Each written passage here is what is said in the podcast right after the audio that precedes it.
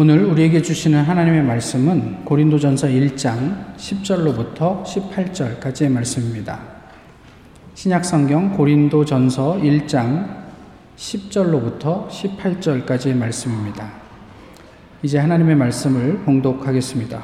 형제들아 내가 우리 주 예수 그리스도의 이름으로 너희를 권하노니 모두가 같은 말을 하고 너희 가운데 분쟁이 없이 같은 마음과 같은 뜻으로 온전히 합하라. 내 형제들아 글로의 집 편으로 너희에 대한 말이 내게 들리니 곧 너희 가운데 분쟁이 있다는 것이라. 내가 이것을 말하거니와 너희가 각각 이르되 나는 바울에게 나는 아볼로에게 나는 게바에게 나는 그리스도에게 속한 자라 한다는 것이니 그리스도께서 어찌 나뉘었느냐? 바울이 너희를 위하여 십자가에 못 박혔으며 바울의 이름으로 너희가 세례를 받았느냐? 나는 그리스보와 가이오 외에는 너희 중에 아무에게도 내가 세례를 베풀지 아니한 것을 감사하노니 이는 아무도 나의 이름으로 세례를 받았다 말하지 못하게 하려 함이라. 내가 또 스테바나의 집 사람에게 세례를 베풀었고 그 외에는 다른 누구에게 세례를 베풀었는지 알지 못하노라. 그리스도께서 나를 보내심은 세례를 베풀게 하려 하심이 아니요 오직 복음을 전하게 하려 하심이로되 말의 지혜로 하지 아니함은 그리스도의 십자가가 헛되지 않게 하려 함이라. 십자가의 도가 멸망하는 자들에게는 미련한 것이요 구원을 받는 우리에게는 하나님의 능력이라. 아멘. 고린도 교회에 대해서는 저희가 잘 알고 있죠. 잘 아는 편입니다. 그래도 비교적. 대표적인 수식어는 무엇입니까? 고린도 교회의 분쟁입니다. 분쟁. 어, 어디보다도 성령의 능력이 강력하게 역사하던 교회 안에 대표적인 수식어가 분쟁이라는 것이 사실 우리를 당황스럽게 하죠. 오늘 본문의 내용을 보시면 이 분쟁 여러 가지 이유 가운데 세례로 인한 분란을 묘사하고 있습니다. 세례 자체는 매우 중요한 성례전이죠. 그런데 중요한 성례전이 왜 교회 공동체 안에서 분쟁의 이유가 되었을까요? 오늘 본문이 밝히고 있는 그 분쟁의 이유는 집례자입니다.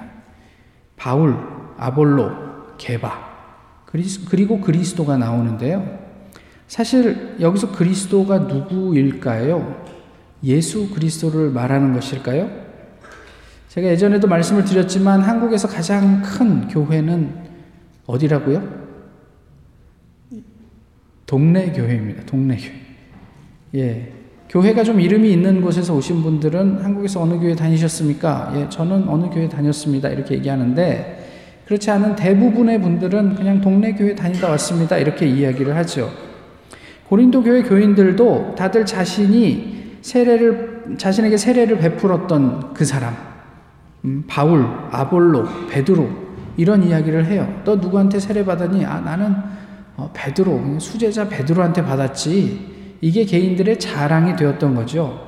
그에 비해서 별로 알려지지 않은 사람에게 세례를 받은 사람들은 나는 그리스도에게 속한 사람이야 라고 얘기를 한 거예요. 그러니까 그 이면에는 어떤 의미가 들어있냐면 so what? 그래서 네가 바울에게 아볼로에게 또 게바에게 그 굵직한 사도들에게 세례를 받은 게 so what? 사람이 뭐가 그렇게 중요해? 우리 다 그리스도에게 속한 거 아니야? 어제 주눅 들고 싶지 않은 마음의 표현인 거죠. 근데 이런 것들 때문에 고린도 교회 사람들이 어, 엄청 싸웠다. 뭐 이런 이야기를 하고 있는 거죠. 이런 논쟁에서 어떤 문제가 아, 유발이 되냐면요. 이건 사람 문제가 유발이 되는 거예요. 세례는 어떤 이름으로 받는 것입니까? 저희가 세례를 할 때 성자, 성부와 성자와 성령의 이름으로 세례를 주노라. 그런데 고린도 교회는 누가 남아요? 나는 바울에게 세례를 받았다. 나는 베드로에게 세례를 받았다. 나는 아볼로에게 세례를 받았다. 아주 현대, 현 시대의 유력한 종교 지도자에게 내게 세례를 받았다. 라고 자랑하는 것으로 문제가 되던 거죠. 오늘 본문의 말씀을 그런 의미에서 좀 요약을 해보면 세례는 사람의 이름으로 받는 게 아니야. 그것 때문에 굳이 너희가 이렇게 갈등해야 할 이유가 무엇이 있을까? 이런 내용 아니겠습니까? 분쟁을 저희가 보면 사실 분쟁은 외부에서 유입된 어, 분쟁이 있을 수 있고요. 어, 외부의 원인이 있는 분쟁이 있을 수 있고 교회 내부에서 원인이 되는 분쟁이 있을 수 있죠. 어떤 형태의 분쟁이든지 간에 교회 안에는 어렵습니다. 그게 여러 가지 힘든 문제가 되지요.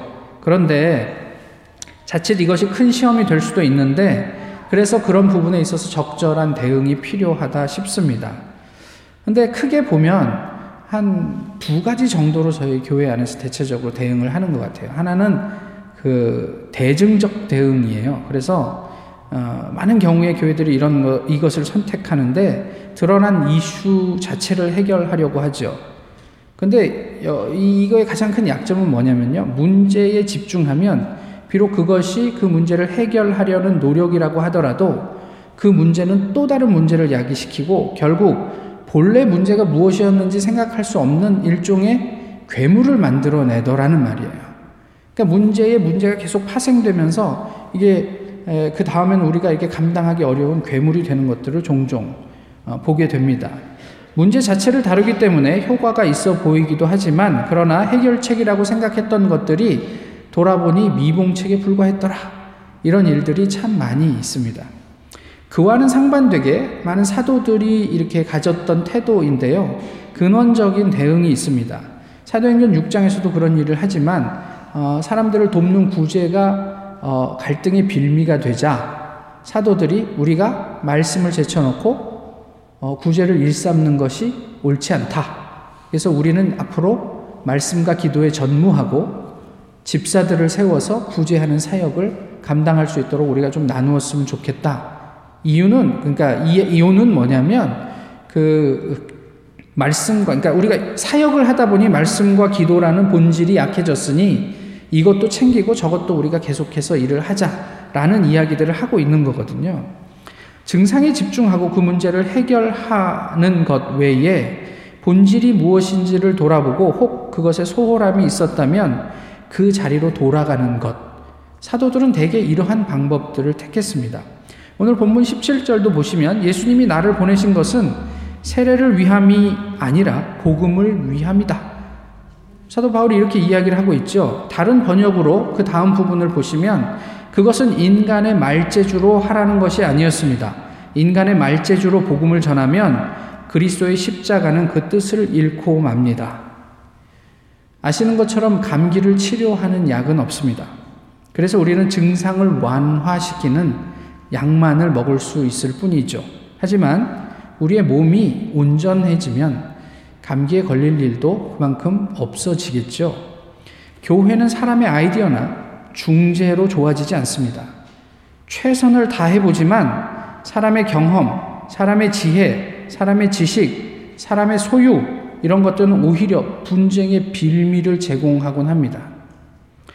하나님의 사랑으로, 예수님의 은혜로, 성령의 능력, 다시 말하면 교제하게 하심으로 교회는 바울이 요구했던 고린도 교회를 향해서 요구했던 온전한 하나 그리스도의 지체를 이루어 갈 수 있습니다. 건강한 그리스도의 지체는 어떤 모습으로 우리에게 목격될 것이라고 생각을 하십니까? 근데 문제는 이것이 세상에서는 미련하게 보인다는 데 있습니다. 십자가의 도. 하나님께서 인류를 구원하시기 위한 방편인 십자가의 도가 세상에서는 그렇게 미련하게 보일 수가 없어요. 그러나 신앙의 안경을 쓰고 보면 그것은 하나님의 능력이 된다. 이것이 바울을 통해 고백하고 있는 내용입니다. 힘들게 학위를 마치고 무엇 하나 확신할 수 없는 삶을 선택하는 것은 매우 미련하게 보이는 짓입니다. 그러나 지금 지난 저희 금요일 날 청년 모임에서 그 미련한 선택을 했던 한 사람은 말로 다 할 수 없이 평안하다. 이렇게 고백을 했습니다. 세상 사람들에게 한없이 미련한 십자가의 도를 선택한 사람의 하나님, 또 그분의 일상, 또 그 일상 속에 드러나는 하나님의 능력, 이런 것들을 좀 들어볼 수 있으면 좋지 않을까 싶습니다.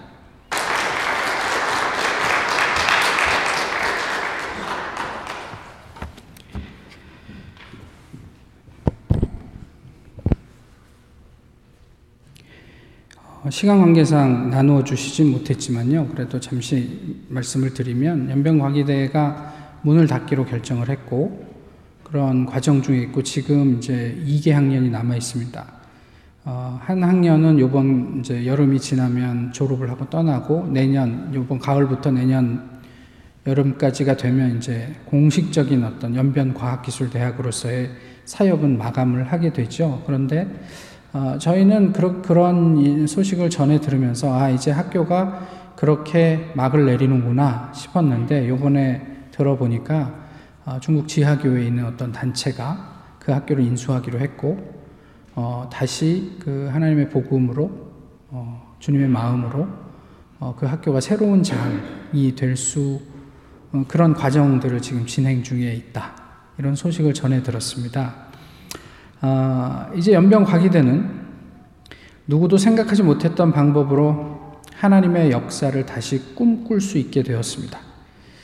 아, 누구도 이것을 그때 당시 기대할 수 없었던 것이죠.